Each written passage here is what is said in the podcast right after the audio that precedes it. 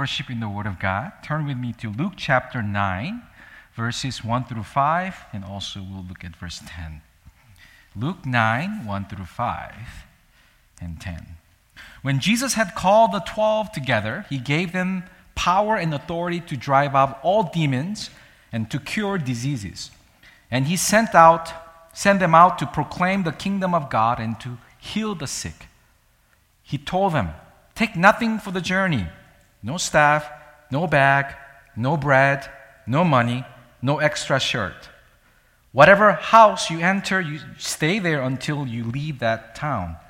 If people do not welcome you, leave their town and shake the dust off your feet as a testimony against them. So they set out and went from village to village, proclaiming the good news and healing the people everywhere.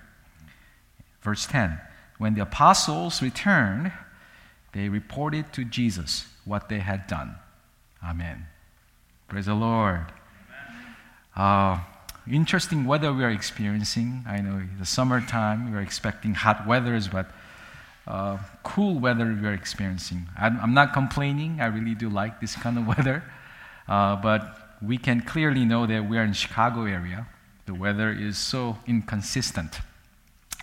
However, the summertime is a great opportunity for us to reach out and do gospel witnessing, especially we are slowly but surely recovering from the COVID situation as a nation. And I believe that many are parched for human connection and relationship, and I think there is a great opportunity for the church to really reach out and do what God has called us to do. That's why Paul said in Ephesians chapter 5 verse 16, make the most of every opportunity because days are evil. And as we are living in a very chaotic world today, I think it is time for us to share the gospel because we know that Jesus is the only answer to our problems. Amen. And today's text, Jesus is sending out his disciples to do gospel witnessing. And notice that Jesus is not sending them, sending one particular individual, but all of his disciples. Here, we can learn two things about evangelism. First, I think the gospel witnessing is not just for certain people, but all the believers of Jesus Christ.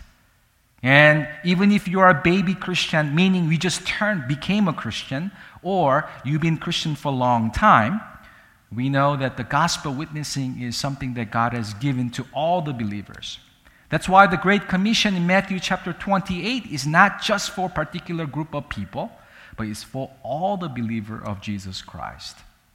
And in a way, therefore, God is sending all of us out to this world to do gospel witnessing.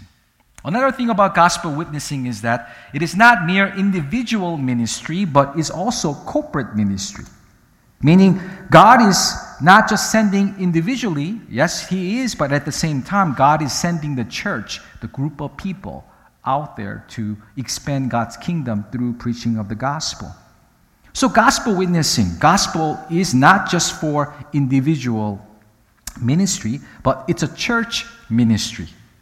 And as we study today's passage, we will learn as a church something about gospel ministry and how to do effective evangelism, not just individually, but also corporately as a church. Are we ready? But I think first thing you need to notice is that we can clearly see there is a gather and scatter dynamics going on here. Notice Jesus gathered his disciples first and then send them out to the world. In order for us to do effective gospel witnessing, I believe we are to follow these dynamics gather and scatter in this church.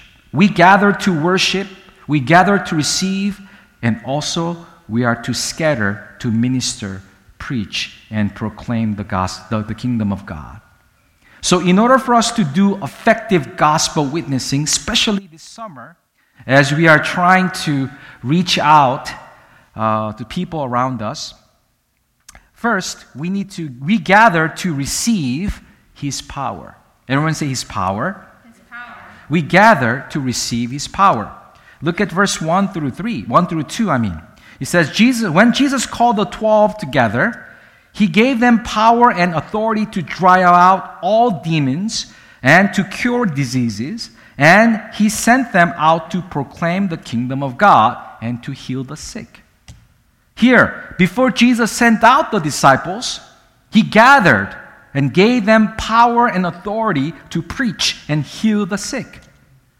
Clearly, he empowered them before sending them, out, uh, sending them out. My brothers and sisters, there is always empowerment for our calling to evangelize. If He has called us to do something for Him, for His kingdom, He has called us to do the gospel witnessing, particularly. He will provide the power to do the task. We are not alone. It's not something that God says, oh, do this, and He just watches us from the distance, see if we can do this or not. No, He is ever present with us. And as Holy Spirit dwells within us, He empowers us as we obey His calling. So we don't have to be afraid, nor we don't have to be nervous when God has given us the task, especially the task of evangelism. We are to receive God's power and empowerment as we do whatever that we are called to do. Then question still remains, is he able to give us or give them the power? And what kind of power does Jesus have, especially in this text? If you look at chapter 8, the previous chapter, Jesus demonstrated what kind of power he had. In chapter 8, verses 22 25, it's actually about calming the storm. Uh, we all know the story, right? As Jesus and the disciples was trying to uh, go went across the Sea of Galilee, they faced storm in the middle of the sea. And what happened when all the disciples were afraid and they were about to die. They were screaming. They were even waking Jesus up and telling him what, to save them. What happened? He got up. He simply got up. He rebuked the wind, and the storms, storm subsided. Meaning, Jesus has the power over nature. Also, if you read, read on, in verses 26 and 29 of chapter 8, Jesus casted out the demons from the person with the evil spirit, possession of the evil spirit. Without any problem again. He has the power and authority over demons. Next, in verses 40 through 53, Jesus actually raised a dead girl and healed a sick woman. We all know the story, maybe. If you don't, please go home and read the Bible, and you will find out. Fascinating story. Jesus was on the way to Jairus, um, daughter who was dying, and a woman who was conditioned with hyper uh, uh, menstrual bleeding problem. She approached behind him while saying in, his, in her heart, If only I touch his cloak, I will be healed. And by faith, when she, she touched Jesus, he was, she was immediately healed. We all know the story. Clearly, we can clearly see Jesus has power over not only demons, but also disease. So, chapter 8 is really about the power of Jesus. He demonstrated that he has power over nature, demons, diseases, even death. The Jairus daughter, the, she, who was dead, was raised back uh, raised up by Jesus.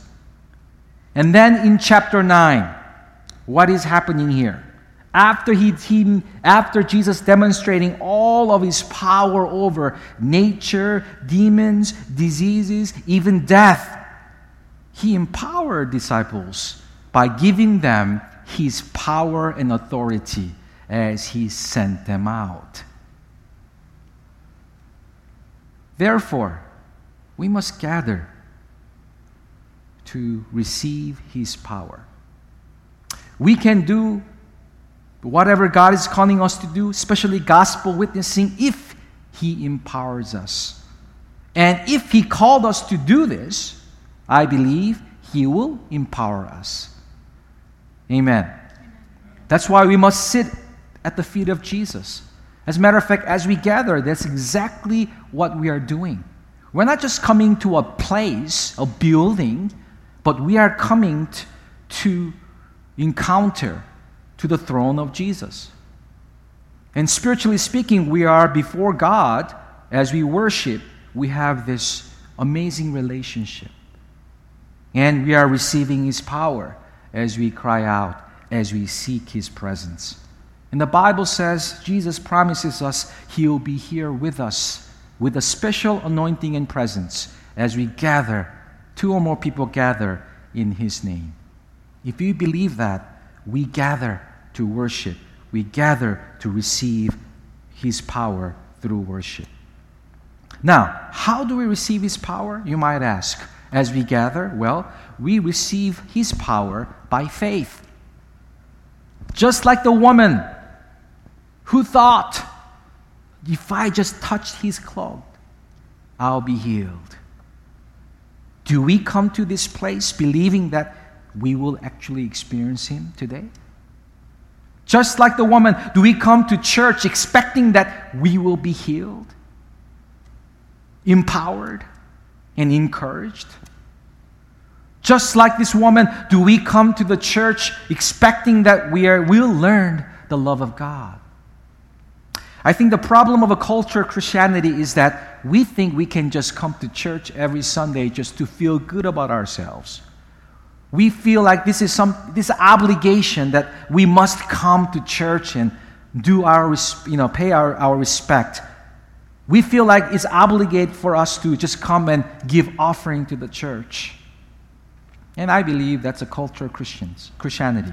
We grew up in the church and it became a habit it became a ritual instead of seeking relationship with God. My brothers and sisters, we're not just here because of the obligation. We are here because of we have an obligation of love. We are not here by the obligation of the performances, but we are here by the obligation of love. Because we love God, we are here to experience Him. Because we love Him, we come and we obey and we worship Him. And by faith, as we gather, the Bible says, surely He will give us, He will provide us the authority and power. Isn't that what Jesus said in Matthew chapter 28 when He was giving the Great Commission to His people? He said, All the authorities that I have in heaven and earth, I will shall give it to you. And with that, you go and make disciples of all nations by preaching the gospel, baptizing them in the name of the Son and the, and the, and the Father and the Son and the Holy Spirit, teaching them to obey. We are here to receive His power by faith. Now, you might ask, how do we increase our faith then? Well, we increase our faith by seeking God, His presence. How do we seek God? Well, we seek God in His Word as we pray. It's a tool for us to seek God. We gather in the church to seek His power through worship. My brothers and sisters, we think worship is just a ceremonial activity or ritual, but no, it is not. It is a spiritual activity as we come and before the Lord, before God's presence, and we worship Him, and through worship, we receive His very presence. We, re- we are encountering His presence, and we receive His power, His love, His grace. Being with Him, we receive His power. We gather in the church to seek His power through the Word. How do we know that God is speaking to us? Well, so many of us, we just want the audible voice or some kind of crazy, amazing spiritual encounter. Well, we need to clearly know, my brothers and sisters, God has already given us His revelation through the Scripture. We seek His Scripture, we read His Scripture, we seek His Word, then we will know His Word, His mind, His thought. No wonder Paul says, have the mind of Christ. How is it possible? When we seek God's Word.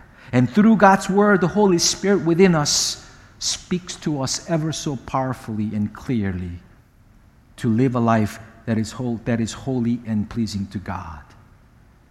We seek His power through His Word. We gather in the church to seek His power even through prayer. As we pray, as we communicate with God, we listen to God, we cry out to God, we speak to God, and through that relationship, guess what? We will learn more about Him. Just like Jesus was spending time with the disciples, and disciples are seeing all these things that Jesus is doing. And through that, they are being witnesses of Jesus and what he has done. And through that, they're learning and they're tapping into the power of Jesus. And as they are with Christ, what Jesus does, what does Jesus do? He gives them the power and authority. As we seek God gather in the church, seeking God through His Word and prayer, through worship, God provides His love, not only love, but His power to do what we are called to do. That is why it is so important for us to gather in the church to worship. I know a lot of people, because of the COVID, we think we, we, don't, we, we don't have to really meet anymore. Maybe we can just use technology to do so. Well, I'm all about technology. We can utilize them to do gospel work. But there is a clearly, Hebrews chapter 10 25 says, we should not give up. We do not give up meeting together as some, of, some are in the habit of doing, but encouraging one another, and all the more as you see the day approaching. We are together to worship God. We all agree that worship through online is very limited way the worship is the we gather our presence and we present ourselves before His presence together as one body of Christ. So, this concept of gathering is a very big part of Christian faith. That's why Bible continues to talks about we, from the Old Testament to the New Testament, we need to gather to worship as corporately as one body of Jesus Christ. That's the importance of in person worship. And I do strongly urge you to join us in worship. Of course, some cases we won't be able to be here for whatever reasons, then we can obviously tap into uh, the technology to do so. But I believe the true proper worship is to, as we gather to worship God. And as we do so, we receive His power through worship. Amen. So, first, we gather uh, to receive his power. Second, we gather also to be trained by Jesus. Trained by him. As the disciples gather around Jesus, spending time with him, they were being trained by Jesus. Even after evangelism was done, what happened? They gathered back to Jesus, right? Verse 10 When the apostles returned, they reported to Jesus what they had done. They're clearly communicating with Jesus, and Jesus is clearly teaching them, training them how to do effective gospel witnessing. There are two ways to be trained, I believe, through observation and application. If you look at chapter 8, it's all about observation of his power over nature, demons, death, and diseases. The disciples observed him closely as he took care of all these problems. As Jesus demonstrated his power, he is also teaching them how to minister through his power. In church, my brothers and sisters, we gathered to be trained by Jesus through observing him. How? Through scripture. Learn how to talk, pray, speak, and trust, to love, to take care of one another. How? As we gather, we seek His Word, and the Word teaches us. We must observe Jesus through the Bible, as well as people who are little more ahead of us, spiritually speaking, because we can see Jesus through them. That's the concept of family, isn't it? As the little children is learning from the parents we learn from one another, especially from the mature Christians, how to pray, how to love, how to deal with situation, how to do the conflict resolution. See, church is like the place, like a family that we learn that. But unfortunately, we are living in this convenient Christianity that everything is not convenient, then people just hop and shop the churches around. That's why we are not just here, my brothers and sisters, by accident, by human decision. We are here by God's appointment and calling. That is why I urge you, my brothers and sisters, when we gather, we are gathering, we're, we are here today as a church, as a Petra, because all of us, I believe, are called to be here. If we don't have a sense of calling, I think we will have a problem understanding what church family is all about. Very important, isn't it? So we gather as a family, as a people of God, and we learn by observing Jesus, studying Him through His Word. That's why we do Bible studies. That's why we do fellowship. That's why we pray together. We learn to how to pray. We learn to how to talk to one another. We learn to how to bless. We learn to how to give offering to the Lord. All that is, in a way, training to be the mature, effective Christians who can make differences in this world through gospel witnessing. As we gather, we also need to be trained through application of what we have learned in the church. The application is that we must go out and apply these things. A lot of times we come to church and we learn a lot. Especially we have in, in America, we have a great resources as a Christian community. We have a great theologians, great teachers, great preachers, and nowadays, especially using the social media or, or the technology that, man, you can just tap into all kinds of different teachings. And by the way, we are living in an age where we must discern because all kind of crazy things are out there, right? All kind of weird preachings are out there. Even her- her- heretical teachings are out there. We need to be very careful. But we have to say, we have to admit that we have, we have so much blessings in terms of resources. You know, I've been traveling, traveling around the world, different places, especially in the third world countries for missions. Man, they, do not really have the resources as much as we have here in this place. But as we have all these resources, I believe that a lot of times we as a Christians, we are growing in our head, but not really growing in our hearts. What's the problem? Application. If we do not obey what we have learned in our daily lives, which is what Christian life is all about, we're just going to be, our head's going to be bigger and bigger and bigger and bigger. We may know things, we may information, but we will never understand what the power of God revealed through, in and through our lives if we never apply these things into our lives. So I want to challenge you, my brothers and sisters, if we really want to learn about the ways of Christ, we need to obey Him. Very simple, isn't it? It's not hard, but we must, it's a matter of doing it. Do we believe and do we act upon what we believe? The application is that we must to do what we are called to do. Yes, we will make mistakes. Yes, we will face various hardships as we try to do gospel witnessing. But it's a learning process, isn't it? More we do it, we will learn. Now, disciples, what do they do? They go out and they obey meaning they are learning, they're being trained, right? But what do they do? They come back and they return and they report it to Jesus. And then, chapter 10, if you read on, he appointed them more people even and sent them out again. You see, they were being trained more and more and sent out again and again. That's exactly what gospel ministry in the church, in this church, is about.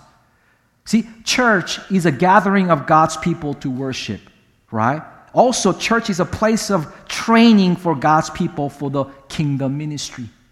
We gather to worship God, and through that, we receive His power. We gather to get trained by Christ through His word and prayer, and also through the fellowship of the saints. And what do we do after that? We are being what? We're going to talk about the next point. But that's the point. We gather to worship, we gather to be trained by God so that we can continue to do what God has called us to do. We must be trained by Jesus through observation and application as we gather in this place. If you believe that, say amen. amen. And turn to the person next to you and say, Let us gather. Let us gather. last third, but the third point, last but not least, he says, we gather, first of all, what we said, we gather to receive power, we gather to be trained by Jesus. Third, we actually this time scatter to preach the kingdom. Verse 2, he says, He sent them out to proclaim the kingdom of God and to heal the sick. You know, as we scatter, we must have gospel intentionality. He clearly says he sent them out to preach the kingdom. Why did Jesus send them out? What was the point? What was the purpose? So that they can change the world? No. They can change the society? No. What did they what, what did he do? Preach the kingdom. That was the first priority, wasn't it? We are to preach his kingdom. My brothers and sisters, churches exist to worship and also to preach the kingdom. That's our priority. If you don't if you forget the priority, we will have problems. We are to preach His kingdom, His rule over one heart at a time. That's exactly our church motto is, right? Right? Expanding the kingdom of God through the preaching of the gospel, one heart at a time, one family at a time, one city at a time, one nation at a time. That was the reason for being sent out by Christ. Proclamation of the kingdom in word and deed. Not just talking, but of course, the living. Our primary calling is, though, therefore, as a church, let's be clear proclamation of the kingdom of God. To win over souls, not bringing some kind of social change. That is not our primary calling. One heart at a time. We are to win over souls as we preach the gospel in word and deed. That's exactly what Jesus was all about. You know, if a lot of people, especially uh, amongst the follower of Jesus, there's people called zealots. These people were activists, political activists, wanting to have some kind of freedom from the Roman power. And they thought the Messiah was the political Messiah, will come and he will do the social, activi- social activism. They thought that politically he would just, just revolutionize everything. The system is bad, right? They're being dominated by the Roman kingdom, a Roman empire. And you know the problem. And I totally understand. But Jesus was not all about that, wasn't he? He said, I'm not here for that. I'm here to preach the kingdom of God. I'm here to save the souls of men. Even Pontius Pilate was asked, was asking Jesus, Who are you? What kind of king are you? My kingdom is not here. We have to clearly know, my brothers and sisters, our primary calling is the proclamation of the kingdom of God through preaching of the gospel in word and deed. Not just talking, but living out the gospel, one heart at a time. Amen? That is our primary thing. And then as we do so, yeah, if God is calling you to do something in the different places, that's, that's, that's something we need to do. Now, there are three attitudes we must have as we reach out. Look at verse 3. He says, He told them, Take nothing for the journey no staff, no bag, no bread, no money, no extra shirt. Whatever house you enter, you stay there until you leave the town. If you do, people do not welcome you, leave their town and shake the dust off your feet, and there's a testimony against them. So they set out and went from village to village, proclaiming the good news and healing the people everywhere. Well, there are three things that we can learn from this. First, dependence as we do gospel witnessing. Luke chapter 3, verse 3, 9, 9 3, verse 3 says what? Take nothing for the journey. Nothing. What does it mean?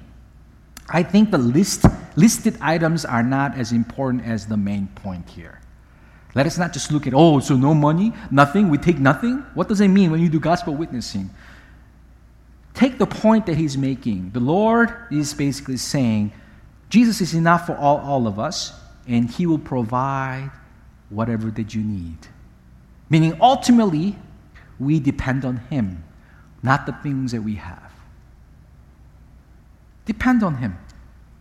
He will meet your needs. That's the point. It's not the point, oh, we must take literally and not take nothing. No, meaning ultimately we need to depend on God for His provision. Especially when we do gospel witnessing. Imagine, do you, a lot of times I think the problem comes when we think that we can change people. I'll tell you, my brothers and sisters, I we cannot even change ourselves. How can we change others? I cannot even control my dog. How can I change someone else? But we have this somehow, I don't know what it is, we have some kind of Superman mentality that, oh, I'm going to do something, I'm going to change something. Well, think again. It's not you changing people, it's God changing people through you, through your message, through your life, through your example, through your supernatural smile, through your godly conversation, through blessing, financial blessing to someone. God is one, the one who's using you, through you, changing people's heart. And do not underestimate your life, my brothers and sisters. God can use any one of us to touch and convert and to change and transform people's lives. Do not underestimate your kind words. Do not underestimate your invitation to the ministry. Do not underestimate your supernatural smile. People can be touched by it if God is using you. Amen. But we need to learn to depend on God. That's what it means. Take nothing, depend on Him, depend on my provision. I will provide the things that you need. No wonder Jesus said, you know, seek ye first the kingdom of God, and everything else will be added unto you. He did not say we don't need anything else but God. He said He will meet our needs when we obey and seek God's kingdom first and His righteousness. He will provide the things that we need. He will provide food. He will provide our finance. He will provide the means to do things. He will provide the opportunity. A lot of times, opportunities are hard, I know, but when you obey and depend on Him, He will give us the means to do the gospel witnessing effectively. Amen. Second thing, second attitude that we need to have is a presence. Everyone say presence. What does it mean? Being with people. Go to, go to the place where people are. Look at verse 9 and 4. Verse, verse 4, I mean. Whatever house you enter, stay there until you leave the town. Meaning the principle here is that to live with people, to go to people. In missiological term, it's being incarnational. You know, a lot of times we need to be incarnational rather than attractional, meaning a lot of times we think the church is what we have a church here, we do the, some kind of marketing, we, we send them out the flyers, and we wait for people to come to church. But well, that's we call it attractional model, attractional way of doing it. And I think until now, maybe the, the, we have been taking that kind of way of doing ministry or gospel ministry. That's why we try to make the church entertaining as possible, attraction, attractional, attractive as possible.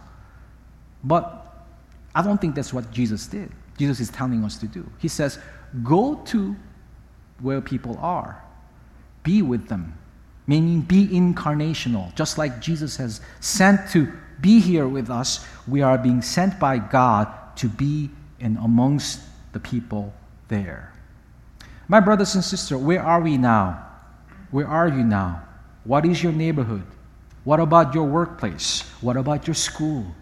A lot of times we think it's just a randomly or because of our decision we happen to be there. But did you ever thought that maybe there's a plan for you to be there, plan of God for you to be there particular place?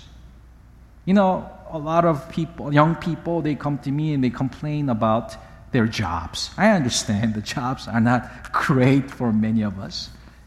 Maybe you have a really obnoxious boss. Maybe you have a very poor, uh, you know, uh, social environment within your workplace. But whatever the case is, I believe we need to change our perspective maybe the Lord is sending you to that particular place for a reason. You might not like it right now, but until He sends you somewhere else, until He move you somewhere else to get a better job, don't you think while you're there, we need to learn and see why we are there? And God is sending you to be with people, particular people, then we need to be there. That's how we do it. That's, that's why I think that's what this summer, as we start this summer, we wanted to do this. We want us to go and be with people, starting with our friends, co workers, family members, especially those who do not know Jesus Christ, and invite them, be with them, and we will create some environment where we can be together and to be with people as well. And as through that, we can, through our presence, we can surely uh, reach out to people effectively, as Jesus wants us to do. Last but not least, the attitude we must have as we do gospel witnessing is perseverance. So we've been talking about dependence, presence, and perseverance, meaning we need to look for the open hearts perseveringly. If people do not welcome you, verse 5, shake the dust off your feet and when you leave the town as a testimony against them. It sounds kind of harsh, but I don't think it really means that we don't care about those people who rejects. I think what he's talking about is you need to persevere for looking for open hearts. Look for the people who will be open to you, open to listen to you. But in order for us to do that, what you need to do, we need to persevere. A lot of times when we're talking about gospel witnessing, we try one time and if it doesn't work and people get discouraged, then what do we do? We just quit. Don't quit on people as Christ will never quit on them. We need to learn to persevere. We don't have to convert them. We don't have to change them overnight. All we have to do is be witnesses of God, sharing our testimony. What is a testimony? We talked about that last week, remember? Testimony is about story of you and Jesus. How Jesus touched your life, how Jesus you how you met Jesus. That's your testimony. And see what happens. But don't give up on them. How do we not give up on them and persevering, perse- with a perseverance seek them? Well, pray for them. Man, I know some people praying for some people for a long time. We're the products of someone's prayer, I believe. As they pray persistently and perseveringly, there will be an opportunity, I believe, that God will open up. Right? So, if you have children who do not know Jesus, don't give up on them. Would you give up on them as a parents? Of course not. We'll pray for them. We'll, we'll wait for them. We will continue to persevere to do gospel witnessing to them. What about to our dear friends? Our friends, I have a lot of secular friends, especially my previous years uh, when I was younger in school. Some of them, they do not know Jesus till this day. But I still pray for them. I still try to talk to them, at least every time, every chance that I get. But it's tough and discouraging. It takes long years. But one day, who knows, by God's grace and mercy, they will know who Jesus is and come to the knowledge, saving knowledge of Jesus Christ. And we cannot give up. That's exactly what he's saying. People don't welcome you, it's okay continue to look for open hearts. And if you see someone, share them. Amen? That's that kind of attitude we must have as we do gospel witnessing dependence, presence, and perseverance. My brothers and sisters, we just saw and we learned or studied the evangelism of Jesus. This is what Jesus wants us to do we gather to receive His power and get trained by Him. That's what the church is about. And of course, church is not about only that, but part of the church ministry is to train and produce the workers of the kingdom of God so they can be sent out. We gather not just to worship God, but also we gather to have fellowship so that we can grow to be a mature Christian into the image of Christ. That's the first reason that we are here. We gather. And church definition of the church is what? Gathering of the people of God. But also at the same time, Jesus wants, wants to send us out. Meaning, as a church, we gather, but as a church, we scatter to the pe- places into our lives. Scatter to our lives, meeting people, bringing people to Christ, or at least share the message of the kingdom of God through the gospel. And through that, I think we will learn step by step. And I'm not expecting all of us to somehow do so powerful gospel witnessing right away, starting tomorrow. Of course not. But we need to wake up and we need to clearly understand our very purpose of being here as a church is to worship, is to pre- to proclaim the kingdom of God in and through our lives, in word and deed. That's who we are. And it is my prayer as we have learned the Jesus' evangelism in a way, we will learn to apply these into our lives and see what God can do in and through our lives.